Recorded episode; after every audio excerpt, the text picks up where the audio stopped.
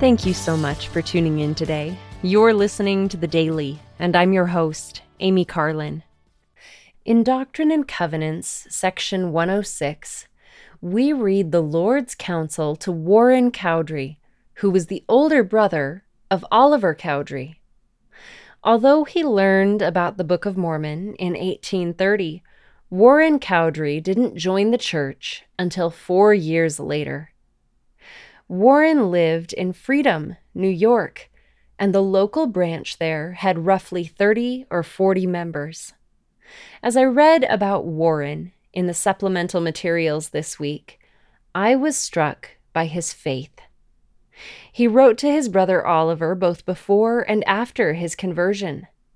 In a letter sent after his conversion, Warren expressed his awareness that many people thought the saints were deluded and deceived.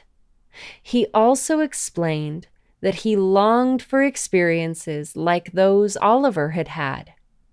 He asked for a preacher of our order to come teach the Freedom Branch, saying it would do us good by strengthening and building us up in the most holy faith.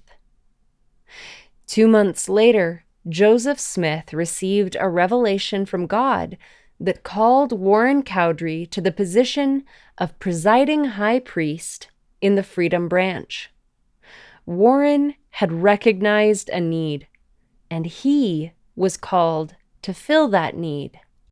Not long afterwards, the Quorum of the Twelve were also called to visit and teach the Freedom Branch. Because of Warren's request, the saints in Freedom received priesthood leadership and instruction.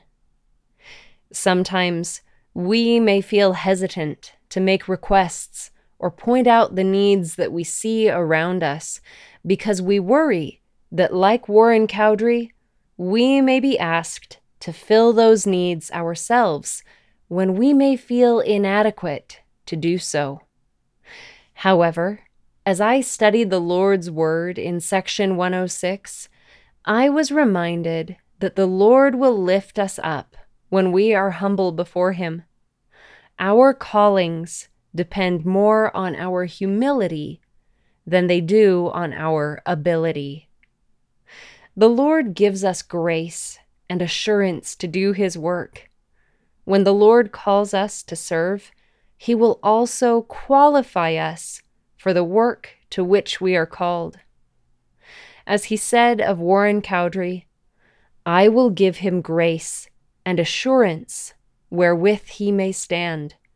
And if he continue to be a faithful witness and a light unto the church, I have prepared a crown for him in the mansions of my Father. Thank you again for listening today. The Daily is brought to you by The Church of Jesus Christ of Latter day Saints.